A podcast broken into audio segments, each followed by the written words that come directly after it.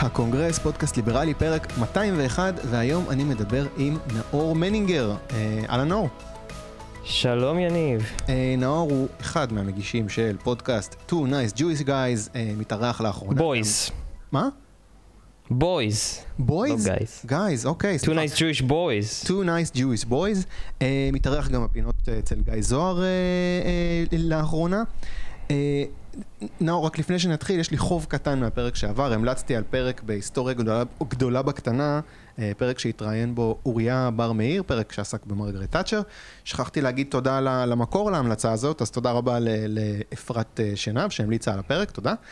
היום פרק מיוחד, בדרך כלל אנחנו מתעסקים בנושאים כלכליים, יחסי מדינה והפרט, אבל אי אפשר להתעלם מהמציאות, והמציאות היא מלחמה, או יותר נכון היום כבר, אתה יודע, יום אחרי ההפסקת אש, אבל עדיין עושים את החשבונות של, אה, של אה, אחרי המלחמה.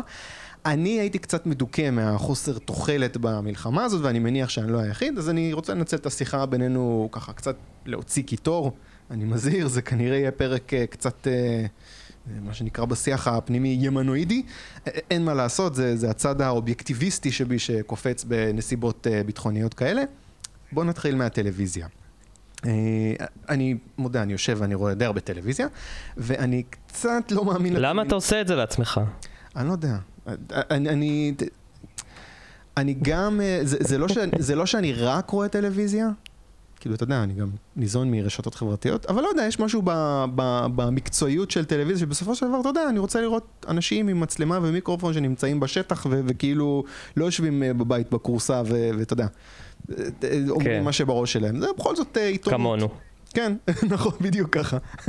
אה, אבל בכל זאת, אני יושב ואני רואה אותם אה, מדברים על כל, ה, אה, על כל מה שקורה, ואני קצת לא מאמין לטרמינולוגיה שעוטפת את השיח מסביב למלחמה הזאת.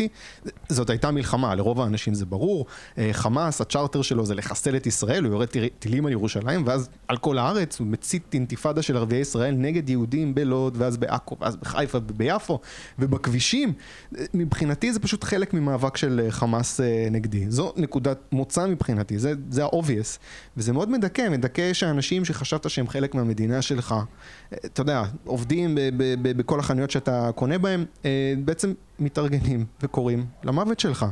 ואתה יודע, אני פותח טלוויזיה, ולוקחים את המעט תקריות שיש כמה חמומי מוח מלה פמיליה שבאמת עושים דברים נוראים, והופכים את זה לעיקר. מדבר, מדברים על החשיבות של דו-קיום, ובאמת שוכחים את הבסיס הזה שוואלה, מאות אלפי אזרחים שקוראים להשמדת המדינה שהם יושבים בה. זה בכלל לא, לא מוזכר, אין דיון על זה.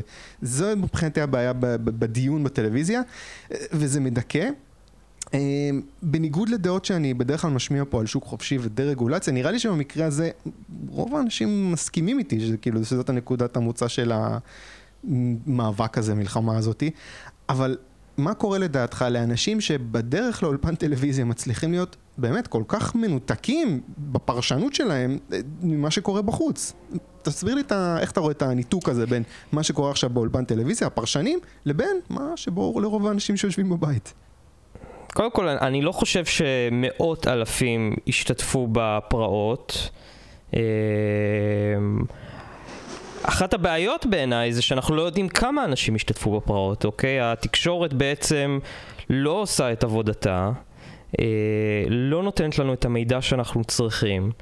אה, דברים מאוד בסיסיים, כמו תשובות לשאלות, כמה ערבים ישראלים השתתפו במהומות? כמה ערבים ישראלים אה, היו, התנהגו באלימות.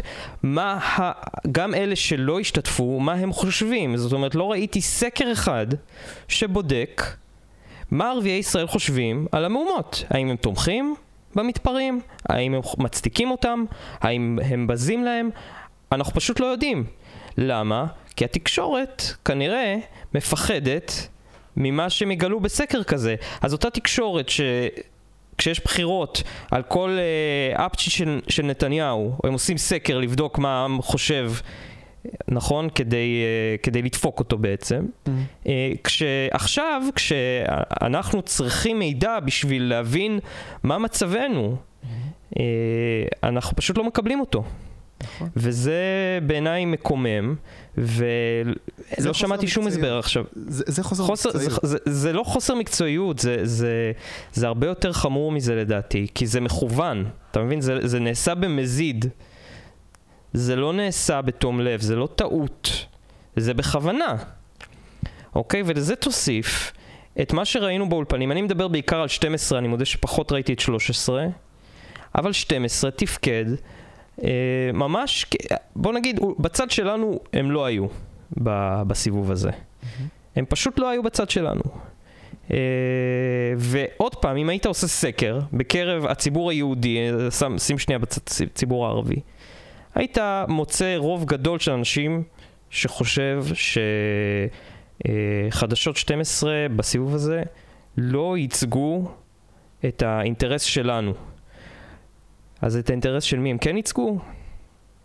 אתה יודע מה? זה, זה, זה, אני, אני, לא, אני לא, אני נזהר קצת מהטרמינולוגיה של אינטרס אה, שלנו, כי אתה יודע, בסופו של דבר התקשורת, אה, אני, אני לא רוצה תקשורת מגויסת, אני כן רוצה תקשורת שוואלה, משקרת. כן, אבל הם לא יכולים משקר... לשרת את האויב. לא, אבל... הם לא יכולים לדברר את האויב. למשל, היה פינה אצל גיא זוהר, מאוד מוצלחת, שבה גיא מדבר על איך התקשורת דבררה את חמאס. ושירתה את האינטרסים שלו בצורה ממש בחדווה.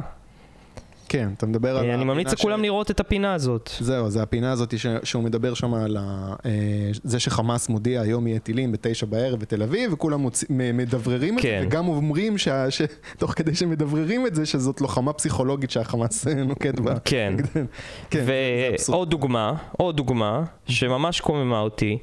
שישי שעבר, לפני שבוע, ביום השישי למבצע או החמישי למבצע, mm-hmm. דנה וייס באולפן שישי רק דיברה על הפסקת אש. רק הפסקת אש, הפסקת אש והפסקת אש, אני מבקש ממש מהמאזינים שילכו ליום, לאולפן שישי של שבוע שעבר, אתם לא מאמינים. זה כל מה שהיא מדברת עליו. ביום שבת למחרת, אותו דבר, הפסקת אש, הפסקת אש. ערב חג, יום ראשון, אותו דבר, הפסקת אש, הפסקת אש. עכשיו, הייתה הפסקת אש? לא. הפסקת אש הייתה רק, רק אחרי כמעט שבוע. אבל, אז את מי היא משרתת כשהיא מייצג, מייצגת uh, תמונת עולם כל כך uh, רופסת שמתחננת להפסקת אש? כן, אני, אני נראה לי עושה רושם, עושה, עושה רושם שאני אקח דווקא עמדה טיפה פחות אה, אה, קיצונית ולוחמנית ממך, מה אכפת לך, זה, זה יותר מעניין. אני רוצה להגיד ש... לך על זה. אני רוצה להגיד שכאילו, אני לא רוצה תקשורת מגויסת ואני לא רוצה תקשורת שבמרכאות מייצגת את הצד שלנו, לא בהכרח. אני פשוט רוצה תקשורת שמשקפת את המציאות, ואני לא חושב ש, שלהגיד שהייתה סימטריה במלחמה הזאת, לדבר בכלל על סימטריה, אני לא חושב שזה קרוב אפילו לשקף את המציאות.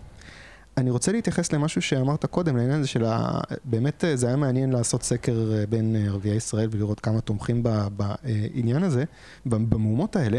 באמת אין לי מושג כמה השתתפו. אמרתי מאות אלפים. אנחנו כן ראינו שביתה, ראינו שביתה ביום שלישי. שהשתתפו בה הרבה אנשים, נכון, שוב, אבל, כמה אנחנו אבל, לא יודעים. אבל, אבל, אבל זה גם קשה, כי נגיד ראיתי, ראיתי תמונות שיש אה, אה, חסימות של תושבים מקומיים בטירה. כן, לא אפשרו להם לצאת. לצאת. אה, אז אתה מבין, אז אי אפשר לדעת פה כמה נכון. באמת, כשיש נכון. שימוש בכוח. יש מכוני סקרים. נכון, נכון. תעשו סקר. נכון, התחושת בטן שלי אבל, זה ש... יכול להיות שמדובר באמת במיעוט אה, מבחינת מספרים, יכול להיות שזה באמת רק מאות, אלפי אנשים שמשתתפים באופן אקטיבי בפרעות אה, האלה, אבל מה שהוא אומר לי שזה כאילו, זה האליטה שלהם, זאת אומרת, זה לא השוליים, זה ה... אתה יודע, הטובים לטיס, זה, זה הטובים לטיס שלהם. זה הנוער האיכותי והטוב ביותר, זה מה שהוא הולך לעשות, להיאבק נגד ישראל, אנחנו, זה באמת. ספקולציה. נכון, אני יודע. זה ספקולציה. אני כן חושב שכשאני ראי, רואה 75 אלף איש אה, באל-אקצא צועקים אה, בדם ואש אה, וכולי וכולי, mm-hmm. בעיניי הם גם צריכים להצטרף למשוואה הזאת. היה לי ויכוח בטוויטר עם uh, קלצ'קין מהפודקאסט uh, ברדיו עם קלצ'קין, כן. uh, שטוען שיצא על, uh, על שלזינגר, כי שלזינגר אמר באולפן עשרות אלפי פורעים, mm-hmm. וטענו נגדו שזה שקר, שאין עשרות אלפי פורעים, ואני טוען שיש, אז השאלה היא גם איך סופרים אותם. בעיניי כל אחד שיוצא עם, עם אבן ביד או שצועק בדם ואש הוא, הוא טרוריסט. Mm-hmm. אבל מה שאותי, אנחנו לא יודעים באמת כמה. מה שאנחנו כן יודעים למשל, זה שרוב עצום בציבור של ערביי ישראל תומך בזכות השיבה. אוקיי? אני חושב שהנתון אה, בסקר האחרון שראיתי זה משהו באזור ה-75 אחוז. אוקיי. שתומכים בש- בזכות השיבה. עכשיו, לתמוך בזכות השיבה, המשמעות של זה זה השמדה שלי, נכון. נכון? כן. אה, אז, אז, אז אנחנו יודעים שבעצם לי יש בעיה עם מי שתומך ב, בזכות השיבה, כי מבחינתי הוא, הוא לא רוצה אותי פה, הוא רוצה שאני אהיה באירופה במקרה הטוב או בים במקרה הרע. נכון. וזה משהו שהדחקנו, אז אני שמח על הפרעות האלה. אני חושב שזה דבר טוב, כי האמת יוצאת החוצה, כן, זה קצת אה, גישה... וכל מה שהדחקנו, זה קצת גישה של אה, דן שפטן ש, ש, שאני שומע ב- בקול שלך. כן, יש, יש משהו אה, מעורר, אה, מאיר מאיזושהי אשליה ב- במהומות האלה. אני, נכון? רוצה, אני כן רוצה להתקדם קצת אוקיי. ולתת איזושהי הבחנה, אולי זווית קצת אחרת ל, ל, ל, באמת לשידורים האלה באולפנים. איזשהו דיסוננס קוגנטיבי אולי, אני חושב שיש אולי משהו קצת נוגע ללב אפילו בניסיון החולני הזה למצוא סימטריה בין שני הצדדים. כי אם יש סימטריה זה אומר שיש מה לעשות, שיש לך שליטה על מה שקורה, שאם רק נשקיע קצת מאמץ אפשר לסדר את זה, לחזור לדו-קיום. הסחורה שאני מציע היא מייאשת, זה, זה להגיד אין מה לעשות, יש צד שני שמחזיק בתרבות של מוות, פה אני מזדהה אגב עם התיאור של דן שפטן את המצב, תרבות שאין בה ערך לבנייה של עתיד טוב יותר לעם שלך, רק מוות ומלחמה לצד השני קודם כל. ומילא שזה בעזה, אבל, אבל מה שבאמת מייאש בסיבוב הזה זה להבין שגם השכנים הערבים שלך פה בטייבה מגיעים, או לפחות מספיק מהם עושה רושם, מגיעים בערך מאותו מקום. זה מייאש. אתה, אתה גם מרגיש קצת את הייאוש הזה, או שאתה אולי יותר אופטימי ממני? שוב, צריך, אני חושב שזה ש- צריך להפריד בין הסיבוב מול עזה לבין ערביי ישראל, ולהתייחס לכל אחד מהם אה, בהתאם. אה, על איזה מהם אתה רוצה לדבר קודם? אה, אני, אני חושב שב, שעזה זה קל, אז בוא נדבר דווקא על ערביי ישראל. ערביי ישראל, אני שמעתי את הטיעון אה, גם בטוויטר, כל מיני קרבות אה, וויכוחים עם שמאלנים. אז ענת סרגוסטי אומרת, הפרעות זה בגלל משאבים, זה בגלל שאין להם מתנסים, אז הם יוצאים לרצוח יהודים. זה פשוט... אה, זה- ולשרוף זה, אותם. זה, זה ממש מכעיס אותי הטיעון הזה, כי זה, זה, זה לרמוז ש, שבן אדם יוותר על הערכים החשובים שלו, ווואלה, אני, אני מאמין להם כשהם אומרים שהנכבה מפריעה להם, ושאל-אקצא זה משהו שחשוב להם, והתפיסה הזאת של כאילו, לא, לא, לא, צריך פשוט לזרוק עליהם עוד קצת כסף, ואז הם, הם יוותרו על זה, זה ממש מעליב. זה מעליב, זה מה שהם מאמינים בו, תני להם קרדיט. נכון, גם, אה, יש גם נתונים, יש נתונים, אנחנו רואים בעיניים שלנו מה המצב של ערביי ישראל, שאין ספק שלהיות ערבי אה, מבין המדינות בסביבה, אז כדאי להיות ערבי אזרח ישראל. אה, יש נתונים, למשל, ברגע, ברגע שאתה נכנס לוויכוח זאת אומרת, בוודאי, זה, די טריוויאלי להגיד לערבי... לא, אנשים לא יודעים, למשל, אנשים לא יודעים שבין 2009 ל-2019, כמות הערבים. הישראלים שמסיימים אוניברסיטה עלתה ב-100%. מהמם. בש... ב... עלתה ב-100%. כן. זה כאילו, יש נתונים. המצב, מצבם של ערביי ישראל מצוין והוא רק הולך ומשתפר. כן, אבל, אמ, אבל, אבל אתה יכול תמיד להביא את ה... ברגע שאתה, ברגע שאתה שם את עצמך בתוך השיח הזה, אז אני יכול להגיד לך, בסדר, ההשוואה שלך לערבים אה, אה, מחוץ, אה, מחוץ לישראל לא רלוונטית, כי הם לא מסתכלים עליהם, הם מסתכלים על, על, על האנשים שהם מוקפים פה, ופה הם רואים פערים, ובסדר, המצב שלהם משתפר, אבל המצב של היהודים משתפר יותר, אז הם מקנאים, והקנאה הזאת מניעה אותם אה, אה, להתפוצץ. זה פערי תרבות, זה בדיוק פער התרבות. אה, פערים זה דבר טוב, פערים זה דבר טבעי. כדי לגשר על הפערים צריך לעבוד קשה. ויש הרבה ערבים ישראלים, הרבה מאוד, שעבדו ועובדים קשה ו- והדביקו את הפערים. מהמם. ויש כאלה שמעדיפים, אה, דרך אגב יש כאלה גם בחברה הישראלית. אה, וזה הפינה שעשיתי אצל גיא זוהר, יעלה מילי מואטי. אה, יש, יש כאלה שמעדיפים להתבכיין, להאשים את כל העולם ואשתו. ובמקרה שלנו גם לצאת אה, ולהתפרע, פרעות אלימות, במקום לעבוד קשה ולחסוך ולחנך את הילדים ו... ולצאת ו... ולהתפתח ולגדול ולצמוח. כן, כן, כן. אני... זה... אני חושב גם שנכנסת שם לוויכוח עם, אה, בטוויטר עם אה, הני, הני זוג, זוג, כן, הני זובידה, זובידה, כן. שפשוט הוא פחות... לא נכנסתי לוויכוח, הוא לא הסכים לדבר איתי בכלל. כן, אבל זה היה מצחיק, כי כאילו, זה בן אדם, הנה בן אדם שבאמת עבד קשה בשביל להגיע לאן שהוא הגיע, וכשאתה שואל אותו, רגע, אבל אתה עבדת קשה והגעת לאן שהגעת, הוא כאילו, הוא סוג כזה של, של מזלזל בזה, והוא אומר, אה, היה לי הרבה מזל.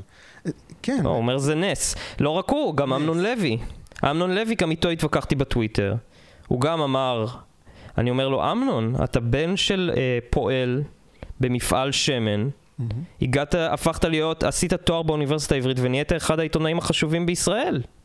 מה הוא אומר לי? זה נס, זה רק נס.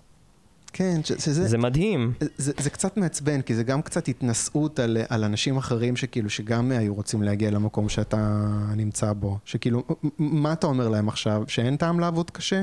בטח שיש נכון. טעם לעבוד קשה. לא בטוח אז לא, לא בשביל האנשים האלה. כן. לא בשביל האנשים האלה. הם לא רואים uh, טעם בעבודה קשה. כי הכל תלוי במדינה. אה, רגע, אז הם לא רואים- אז, אז, יש כן. פה דיסוננס, כי הם לא רואים טעם בעבודה קשה כשאחרים צריכים לעשות אותה. הם, אני בטוח, עבדו מאוד מאוד קשה כדי להגיע לאן שהם. ברור, הם משקרים, הם משקרים. אה, הם לא, הם לא, הם משקרים, אני לא יודע אם הם משקרים רק כלפי חוץ או משקרים לעצמם. אני חושב שזה לעצמם, אני חושב שכאילו, הם, באמת באמת מאמינים במקום הזה, שכאילו, אתה יודע, אני מאמין לאנשים שהם מאמינים לעצמם. אה, אל, אל תהיה בטוח, טוב, בוא נדבר אל תהיה עכשיו, בטוח. בוא, בוא נעבור כן. כן. נושא, נדבר קצת על אה, ג'ון אוליבר, נחזור אה, ל- אוקיי. לסכסוך הלא כיף שהיה פה. אה, כן. לפני שבוע זה היה ממש סערה, מה לעשות, אנחנו מקליטים את זה כמה ימים אחרי, זה כבר כאילו קצת אה, נשכח, אבל בוא, בוא נזכיר, הוא מאשים את ישראל בפשעי מלחמה, משפט המפתח אה, ש, שלקחתי מכל ה, מה שהוא אמר שם זה, כן, שני הצדדים סובלים, אבל צד אחד סובל הרבה יותר. כי מה הוא אומר? הוא אומר, אה, אה, נכון, חמאס אה, יורים הרבה טילים, אבל לנו יש את הכיפת ברזל, אז בעצם כאילו, אז... אז שבו בשקט. כשהם יורים טילים אז הם לא פוגעים, וכשאנחנו יורים אה, את הפצצות שלנו, אז כל הפצצות נופלות במטרות אה, שלהם.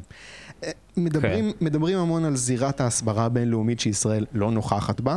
אני חושב שהבעיה היא הרבה יותר קשה מחוסר נוכחות של אה, ישראל בזירת הסברה. אני חושב שאנחנו נלחמים ברעיונות שנטועים מאוד חזק באירופה, בארצות הברית וגם כאן בישראל. אני מדבר על פוסט-מודרניזם, אלטרואיזם, פוסט-מודרניזם שולל ויכוח בכלל על צדק. זאת אומרת, אין משמעות לטעון טענה כמו הם התחילו, אה, למרות שזו טענה מאוד חשובה. אין משמעות לטעון טענה כמו הם רוצים להשמיד אותנו, זה בצ'רטר שלה, שלהם, למרות שזו טענה מאוד חשובה. אין היום דיון על צדק, רק על כוח. וישראל, אוי ואבוי, היא החזקה יותר.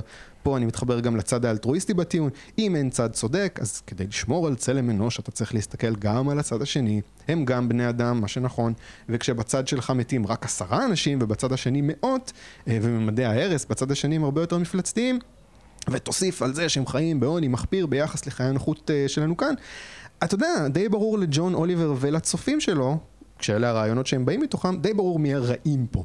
ואתה יודע, לה- להגיד הסברה, לרבע את המעגל הזה, אני לא יודע, אני לא, אני לא, אני לא רואה הסברה שתשנה את העובדות האלה. הרי אתה יודע, אין הסברה שכאילו, מה, אנחנו עכשיו דרך הסברה נשנה את התפיסת עולם של כל האנשים, כולל פה? זאת אומרת, מה אתה חושב? יש טיעונים רלוונטיים שאפשר להעלות בפני הג'ון אוליברים כדי לשכנע אותם? אני, אני חושב, א', בהחלט יש, ועשינו, יחד עם איתן, שאיתו אני מגיש את הפודקאסט, שגם אותו שווה לך מאוד לראיין דרך אגב, אוקיי. אה, עשינו סרטון אה, הסברה אה, לפני כמה ימים, שזה תגובה לג'ון אוליבר, לא יודע אם ראית את זה. עוד לא הספקתי. אה, האמת שהוא נהיה ממש ויראלי, אה, כבר יותר מ-50 אלף צפיות. ותכף אני אגיד לך מה אמרנו בו, אבל אני חושב ש... תראה, השאלה היא מה המטרה של ההסברה. בשבילי המטרה היא קהלים מאוד מסוימים במדינות מאוד מסוימות, שזה ארצות הברית בעיקר ומערב אירופה. זה המדינות שבעצם מעניינות אותנו, ובעיקר ארצות הברית. עכשיו, בארצות הברית יש כאלה שלעולם לא נצליח לשכנע, אוקיי? AOC, כנראה שום סרטון הסברה של חנניה נפתלי לא ישכנע אותה. כן, זה ברור. אה, אבל אה, יש מספיק אנשים, גם שהם על הגדר ואפשר לשכנע אותם, וגם אנשים שהם בצד שלנו, אני חושב שסרטוני הסברה כאלה יכולים אה, לתת להם כלים. בוויכוחים שהם אחרי זה מנהלים ב... עם החברים שלהם וכולי. אז כן יש לזה איזשהו ערך. אני חושב שהמדינה, כאילו אומרים המדינה נכשלה, אני לא, לא חושב שהם, לא בטוח שמדינה צריכה לעשות הסברה, אה, ויש מספיק אנשים אה, פרטיים שעושים עבודה מדהימה, כמו חנניה נפתלי, שהוא גם חבר וממליץ לכולם לעקוב אחריו. והוא באמת מפעל של איש אחד שעשה יותר ממה שהמדינה עשתה ב- בעשור. עכשיו לגבי ג'ון אוליבר, הטיעון הוא צריך להיות מוסרי. הטיעון הוא מוסרי, זה בכלל לא משנה אה, מי יותר חזק, מי נפגע יותר. יש פה שאלה מוסרית. מי בצד ה... עם המוסר הנכון. כמו שאמרת, יש לנו פה עסק אה, עם אה, חמאס, שזה ארגון אה, טרור, ארגון ש... בעצם זה, זה בג, בעזה יש אפרטהייד, בזה, לאף אחד אין זכויות שם. Uh, כולם שווים עם אפס זכויות. זה, יש שם משטר שמדכא נשים, מ, uh, מוציא להורג uh, אה, הומואים, ו... ויש גם איזושהי מיסקונספציה שהעזתים הם אנשים טובים ושוחרי שלום שנפלו בשבי של החמאס, ואני קצת כופר בה, בקונספציה הזאת, כי למשל יש סקר ש... שבוצע, שהראה אה, בתקופת טרור הסכינים, 80% מהעזתים תמכו בטרור הסכינים, אוקיי? ו... וכמובן שבבחירות אה, החמאס ניצח שם, אז אני חושב שהחמאס כן מייצג את אה, תושבי עזה. אה, וכן, זה פשוט אה, אה, ארגון טרור ששם לעצמו למטרה לפגוע באזרחים. הוא מכוון את הטילים שלו על אזרחים, הוא רוצה להרוג כמה שיותר אזרחים. בעוד אנחנו אה, אה, שמים למטרה אה, מטרות צבאיות. ואם חמאס משתמש בילדים ובאזרחים כדי להגן על המטרות הצבאיות שלו, אז האחריות היא על חמאס. יש לי אפס רגשות אשמה על כל ילד ש... אה, זה עצוב מאוד, אבל האחריות על כל ילד שנהרג כי הוא שימש מגן היא על חמאס. אה, ובסוף, אה, אנחנו המוסריים, אנחנו הדמוקרטיה, אנחנו מייצגים ערכים של שגשוג, עבודה קשה, שלום, והם מייצגים ערכים של מלחמה, שנאה. סעיף 7 בחוקה שלהם רוצה להשמיד אותנו. Uh, וזה המלחמה המוסרית פה, אני לא חושב שיש פה איזשהו... יש איזושהי דרך לבן אדם עם מוסר להיות בצד שלהם. אבל אתה מסכים איתי שהמציאות היא שזה ממש hard sell, מה שאמרת עכשיו. גם לאנשים אה, שיושבים על הגדר. כי, כי הם, הם מקשיבים למה למה? שאתה אומר, כי הם מקשיבים למה שאתה אומר, ואז רואים תמונות של הרס אה, לא פרופורציונלי בעזה. הם רואים תמונות של, אה, לא יודע, ילדים אה, אה, אה, מתים. והם מספרים להם על ילדים ש, שמתים בעזה. הם מספרים להם כאילו על מאות אה, אזרחים אה, חפים מפשע ש, שמתים. האמוציה פה אה, משחקת. האמוציה משחקת, בסדר. אני לא פונה לאנשים אמוציונליים, אין לי מה לדבר עם אנשים אמוציונליים. אני מדבר... זה רוב האנשים. אני פונה ל... אה, לא, אני לא בטוח. אני, אני פונה ל... כאילו, אין, אין פה... עם, עם אמוציות אין לי מה לעשות. אין לי מה לעבוד. אני, אני מעניינות אותי העובדות mm. ונתונים. ואם אני רואה שחמאס משתמש בנשים וילדים כמגנים אנושיים, אז האחריות המוסרית על המוות שלהם היא על חמאס.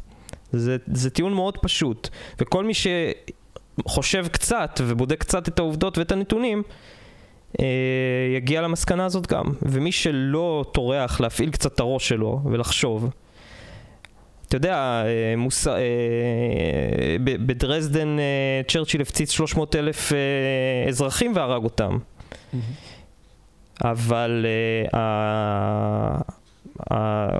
צ'רצ'יל היה הצעד המוסרי והנכון, והיטלר היה הצעד הברברי.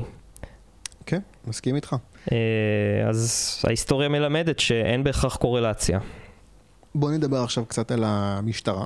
אני לא מחדש משהו שאני okay. אומר אוקיי. שהייתה איזושהי אוזלת יד אה, נוראית בטיפול של המשטרה בפורעים ופורעות האלה. בעוד בעימות עם החמאס אפשר להגיד שהעולם קצת אה, קשר לנו את הידיים מאחורי הגב, כי גם אם נרצה לעצור באמת את ה... גם אם נרצה לעצור באמת את הירי בעזה, זה, זה קצת קשה.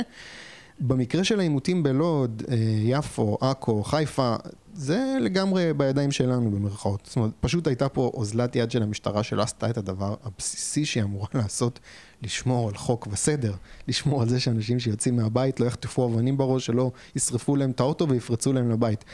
אבל אני מנסה לחשוב איפה הכשל פה לדעתך, כי אני לא מאמין שיושבים איפשהו אלפי שוטרים ש, שפשוט לא הגיעו וחיכו, ובגלל זה, זה זה קרה. אולי פשוט יש פה באמת איזושהי בעיה של מחסור בכוח אדם, מחסור בתקציבים, פשוט לא היו מספיק שוטרים. מה אתה חושב? אה, אני לא חושב שיש פה בעיה של כוח אדם או תקציבים. הבעיה המרכזית בעיניי היא שוב המשפטיזציה, בג"ץ וכל הג'אז הזה. אה, פשוט אה, שוטר היום לא יכול לראות בפורעים שזורקים אבנים, שמתפרעים, שעושים לינץ' במישהו. אה, בגדול, מבחינתי, לא משנה אם הפורע הוא ערבי או יהודי, אם יש, נגיד אני שוטר בלוד ואני רואה המון עם אבנים בידיים ובקבוקי תבערה, אפשר לראות לו ברגליים, ואם הוא ממשיך uh, לתקוף, אפשר גם למסת, uh, מרכז מסה. Mm-hmm. והיום, שוט... ו- ו- ואז אתה לא תצטרך עשרות אלפי שוטרים. שני שוטרים עם uh, רישיון לירות, כן? שווים יותר יניב, אתה שומע אותי? אני שומע, אני מקשיב. שני שוטרים עם, עם רישיון לירות שווים הרבה יותר מעשרת אלפים שוטרים שלא יכולים לעשות שום דבר. אוקיי? הם מפחדים לירות. אני מסכים איתך. וזה לא משנה אם הפורע הוא ערבי או יהודי. אני מסכים איתך, ויש לזה גם עוד זווית, כי בן אדם ששומע את זה אומר, מה, אז ימותו מלא מפגינים. אני אומר, להפך. לא, תירה לרגליים. לא, גם אם אתה אחרי זה תמשיך למרכז מסה, אז בפעם, בפעם הראשונה שזה יקרה, כן, ימותו כמה אה, מפגינים. ואז זה יהיה הרתעה. אבל לא, אבל זה, בדיוק, תהיה הרתעה, ואז זה לא יקרה עוד פעם, ואתה בעצם תמנע הרג עתידי, כי פה אתה, אתה יודע, אתה נכון. מאכיל את הקרוקודיל עד שהוא בסוף אוכל אותך, כן? נכון. אז כאילו יש יותר ויותר הרוגים, זה גם נכון לגבי עזה לדעתי, אגב. אם בפעם הראשונה שהיו יורים קסאמים, היו פשוט אני מצטער שאני פה... מורידים איזה שכונה. מורידים את ה... אז אני לא רוצה להשתמש בשפה יותר מדי אה, אה, בוטה, פשוט קילו, קילומטר רדיוס מאיפה שירו, לשטח פשוט. אז כן, יכול נכון. להיות שבפעם הזאת כשזה היה קורה, היו מתים 50 אנשים, וזו הייתה טרגדיה נוראית והיו תמונות בכל העולם. וזה היה מונע את כל המלחמות. כי החמאס היה יודע שברגע שהוא יורה, משטחים את האזור שיורה ממנו. עכשיו זה פשוט... מסכים. כל, כל הניסיון הזה להילחם יד אחת קשורה מאחורי הגב, אתה פשוט דוחה את העימות הגדול, ובטווח הארוך יהיו לך יותר הרוגים. מסכים, נכון. אבל בוא נחזור, בוא נחזור לדוגמה של הפורעים. כן. אני, אני רוצה שפורע, לא משנה אם הוא ערבי או יהודי, וכמובן שרוב המוחלט של הפורעים בשבועות האלה היו ערבים. כן. Uh, והפורעים היהודים זה ברמת האנקדוטה. Mm-hmm. הם צריכים לפחוד, לפחד, לפחד לצאת אה, לרחוב, כי יירו בהם השוטרים. השוטרים מפחדים, וכמובן יש פה משבר הנהגתי של המפכ"ל. צריך גם להזכיר, כל אלה שתקפו את אמיר אוחנה, הסמכות של שר ביטחון פנים אה, בישראל, כאילו, היא מינימלית. הוא בעצם לא יכול לעשות יותר מדי. אה, חוץ מלמנות מפכ"ל, פה נגמר התפקיד שלו, אין לו באמת יכולת לשלוט במה שהמפכ"ל עושה במשטרה, אז uh, ככה בנויה המערכת פה אני, בארץ, אני, אז אני... אני... רגע, אני רוצה להגיד, אני, אני מבין מה אתה אומר, אבל זה לא כל כך מעניין אותי, כי התפקיד של השר לביטחון פנים זה לדאוג לביטחון פנים, והוא לא עשה את זה. אז אם... אבל אז, הוא לא, אז, אין לו את הכלים, אין, אין לו את הכלים. אז אם אין לו את הכלים, שיעמוד מול המצלמות ויגידו, חברים, אני לא יכול לעשות את העבודה שלי ולהתפטר. אבל אי אפשר גם... בסדר, אבל זה, כל, זה לא רק הוא, זה כל שר ביטחון פנים בעצם, אין לו את הכלים. אה, השיטה אצלנו תפוקה. אז זה יתפוצץ במשמרת אה, שלו, אבל אני לא, אני בטח שלא בסדר, אני מסכים שהוא צריך להסביר את זה. אבל אה, למען ההגינות צריך להגיד את זה, ולגבי המפכ"ל, כן, הוא אפס, פשוט אפס. אני לא יודע, אני לא... אני חושב שהמערכת גדולה ממנו, ו... לא יודע, לא יודע. עזוב אותך. לא יודע, הוא אפס. גם המפכ"ל. הוא אומר, הפרדנו בין הניצים. כן. תפקידנו להפריד בין הניצים. לא, תפקידך הוא לראות, הוא לראות ולנטרל ולהרתיע עבריינים. זה התפקיד שלך, ואם אתה לא מבין אותו, אתה אפס. לדעתי. אוקיי, אני, לא, אני לא אוהב לקרוא למפכ"ל אה, אה, אפס, אני מסכים איתך שההתבטאויות שלו היו בעייתיות. אני כן חושב שכמו שר לביטחון פנים, גם הוא פועל באיזשהו אקלים מסוים, אתה ציינת את הבעיות המשפטיות שיש אה, עם לתת לשוטר פשוט אתה יודע, לעשות מה שצריך כדי אה, אה, אה, למנוע את האלימות, הוא גם אה, פועל אה, בתנאים האלה. אז אני... לא, אז הוא היה לא יכול לתת אבל... פקודה, לראות, ואם היה חקירה, הוא היה צריך להגיד, אני נתתי את הפקודה, ולעמוד למשפט ראווה. אתה חושב שמשהו... זה מה שאני הייתי עושה. אתה חושב שמשהו ישתנה לקראת הסבב הבא? יהיה איזושהי נפילת אסימון של מה שקורה במשטרה? רק אם איזושהי- תהיה ממשלת ימין שתחוקק איזושהי פסקת, כי מה הבעיה? בג"ץ בחיים לא, לא ייתן לירות בפורעים, נכון? אה, אתה צריך פה פסקת התגברות, אתה צריך פה חקיקה שרק ממשלת ימין אה, תעשה. השאלה היא מה יהיה בבחירות סיבוב חמש שאנחנו הולכים לקראתן. אני רוצה להתחבר אה, לזווית אה, אה, אופטימית דווקא, כדי לקראת, ה... לקראת סיום. אני שמעתי רעיון של דן שפטן, הזכרנו אותו פה קודם, בפודקאסט של גדי טאוב. כן. הוא גם אצלכם מתראיין, זה אחלה, אחלה פרק. פעמיים כבר. כן, כן. זה נהדר, אני מאוד ממליץ לשמוע. גם גדי וגם דן היו כן. אצלנו. אז דן שפטן, באופן מפתיע, חושב, לא באופן מפתיע, אם- אם הייתי מכיר טיפה יותר טוב את הדעות שלו, הוא חושב שזה מצוין שיש את ה, שהיה את המבצע הזה בעזה עכשיו. הסיבה היא שבכל מקרה צריך לעשות את זה פעם בכמה שנים. הוא, הגישה שלו זה שאת הסכסוך הזה אי אפשר לפתור, אפשר רק לנהל אותו, כמו, אתה יודע, לגזום את הדשא, פעם בכמה שנים חייבים לעשות את זה, וטוב שזה קרה עכשיו, כשאין לנו חזית נוספת מול חיזבאללה בצפון, אז היה אפשר לפנות את כל המשאבים לטיפול בזה. אה, שפטן טוען שצריך להכיר בזה שהפלסטינים לא יוותרו בעתיד הקרוב על השאיפות שלהם להשמיד אותנו, וזה כולל במידה מסוימת גם את ערביי ישראל. הוא עושה הבחנה מעניינת אה, בין הפעולה האינדיבידואלית לפעולה הקולקטיבית של הערבי הישראלי, הוא מדבר על הדיסוננס שהם חיים בו, זאת אומרת ערבי יכול בחיי היום-יום שלו לחיות ביחסי שכנות מצוינים, הישראלים, לעבוד לצידם, ישראלים יהודים, לעבוד לצידם, להיות חברים, אבל ברגע שהאינדיבידואל נדרש לסור למרות השבט שלו, הקולקטיב הפלסטיני, אז הוא יוותר על הכל בשביל זה. הוא יגבה את המתפרעים, אולי אפילו יהיה חלק מהם, הוא יצעק על הנכבה ויניף אה, דגלי אש"ף וחמאס. ושבוע אחר כך, אנחנו כבר לקראת החזרה הזאת, אנחנו נחזור לשגרה, הכל בסדר, שוב עובד לצד היהודים. וזאת השאלה המסכמת שלי בעצם, האם שבועיים מעכשיו אנחנו נשכח מכל מה שהיה פה בשבועיים האחרונים, או שיהיה איזשהו משקע יוצא דופן מהסבב הזה? אני לא חושב שיש סיכוי שנחזור למה שהיה. חושב שרוב הציבור היהודי בישראל מאוד כועס על הציבור הערבי גם בגלל הפרעות ובעיקר בגלל שלא ראינו גינויים. אה, ראינו רק הצדקות ולא ראינו גינויים למה שקרה. אה, ואני חושב שהציבור, שאנחנו נראה פה חרם צרכני, אה, ואנשים ידירו את רגליהם מ... מעסקים של ערביי ישראל, ואני חושב שזה לגיטימי. אה, שוק חופשי, כל אחד יכול לבחור איפה הוא קונה את מצרכיו, והם יחטפו מכה מאוד מאוד קשה, ואני לא יודע אם הם אה, ישתקמו מהמכה הזאת. אה, אני חושב שהם השתקמו מהמכה הזאת. אני חושב